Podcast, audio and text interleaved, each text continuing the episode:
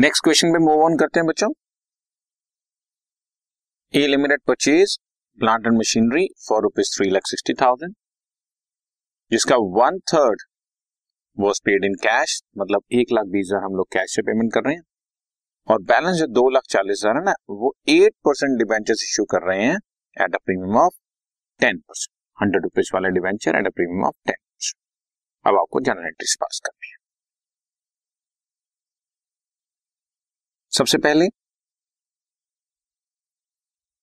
Plant and machinery account debit to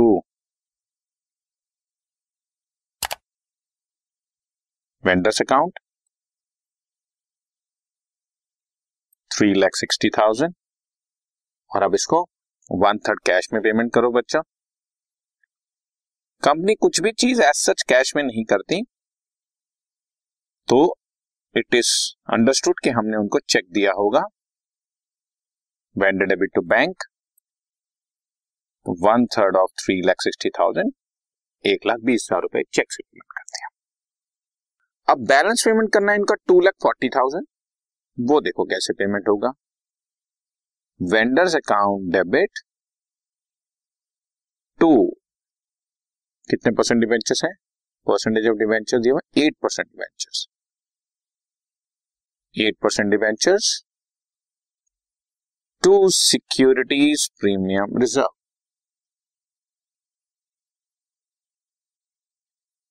two lakh forty thousand rupees हमने debentures को payment करना है, वेंडर को पेमेंट करना है बच्चों और अब मैं निकाल रहा हूं नंबर ऑफ डिवेंचर।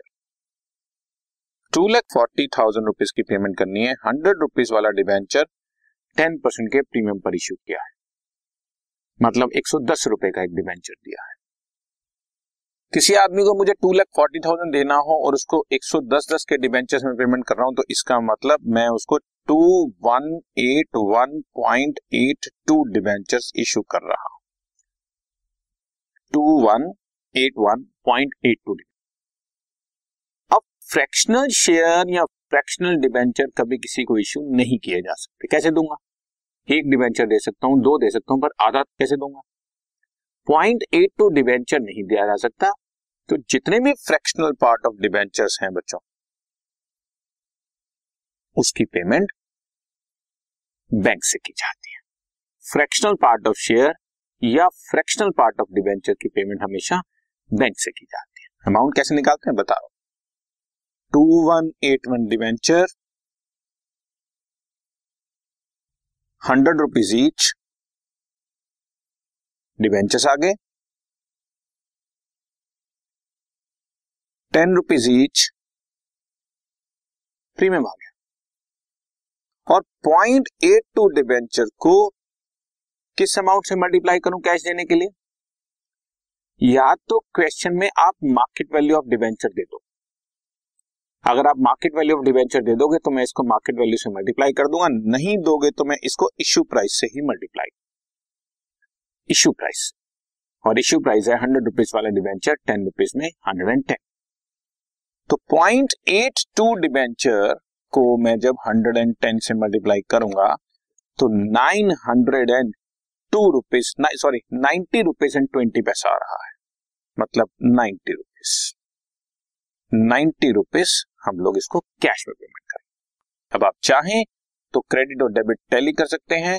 क्रेडिट में दो लाख अठारह हजार एक सौ प्लस इक्कीस हजार आठ सौ दस प्लस नाइन्टी, टोटल दो लाख चालीस हजार टैली हो गया। इस बात को टेक्निकली आप समझें बच्चों, वेंडर को तो थ्री लाख सिक्सटी थाउजेंड में से वन ट्वेंटी हमने चेक से पेमेंट कर दिया, बाकी बचा टू फोर्टी वेंडर डेबिट कर दिया। टू डिवेंचर दे रहा हूं मैं two thousand one hundred eighty one complete debentures hundred rupees each, two lakh eighteen thousand hundred, ten percent premium और फ्रैक्शनल पार्ट ऑफ डिवेंचर को इश्यू प्राइस से मल्टीप्लाई करके bank से पेमेंट करते हैं। आपको यहां पर एक बात समझनी है मेनली, अगर इश्यू प्राइस से मल्टीप्लाई कर रहे हैं, क्वेश्चन में कोई और वैल्यू नहीं दी हुई, तो अपने आप ही डेबिट और क्रेडिट टैली हो जाएगा, बस कुछ एक दो पैसे का फर्क आएगा। लेकिन अगर मान लो मार्केट वैल्यू दी होती क्वेश्चन में और मार्केट वैल्यू दी होती एक सौ पचास रुपए, तो मैं पॉइंट एट टू को, ये जो आपके सामने फिगर है पॉइंट एट टू को, ये वाली इसको मैं एक सौ पचास रुपए से मल्टीप्लाई करके पे करता, तो वो पॉइंट एट टू इंटू एक सौ पचास रुपीस एक सौ तेईस रुपीस निकलता। और मैं जब यहां पर एक सौ तेईस रुपीस लिखता नब्बे रुपीस की बजाय, तो क्रेडिट ज्यादा आ जाता। अब अगर क्रेडिट ज्यादा आता तो क्या करें? In that case debit side पर हम उसको डिफरेंस अमाउंट को गुडविल लिख देंगे। आई रिपीट, अगर क्रेडिट ज्यादा आ जाए मार्केट वैल्यू से मल्टीप्लाई करने पर, तो डेबिट पर जो डिफरेंस बचता है उसको गुडविल लिख दें। और अगर मार्केट वैल्यू से मल्टीप्लाई करने पर क्रेडिट कम रहे, तो डिफरेंस बैंक में ही ऐड करें। याद रखो, जब हम एसेट्स और लायबिलिटीज की एंट्रीज पास करते हैं, asset debit to liability to vendor, तो डिफरेंस गुडविल या कैपिटल रिजर्व में एडजस्ट होता है। डेबिट में डिफरेंस बच रहा है तो गुडविल, क्रेडिट में बच रहा है तो कैपिटल रिजर्व। लेकिन डिबेंचर्स इशू करते हुए मार्केट वैल्यू के हिसाब से कैश पे करते हुए अगर कुछ डिफरेंस बचता है, तो डेबिट में बचता है तो गुडविल, क्रेडिट में बचता है तो बैंक। ये सीधा सीधा लॉजिकल बात है कि अगर क्रेडिट में ज्यादा है तो इसका मतलब हमें ज्यादा पेमेंट करना पड़ रहा है, जिसकी वजह से लॉस हुआ, डेबिट में गुडविल लिखेंगे।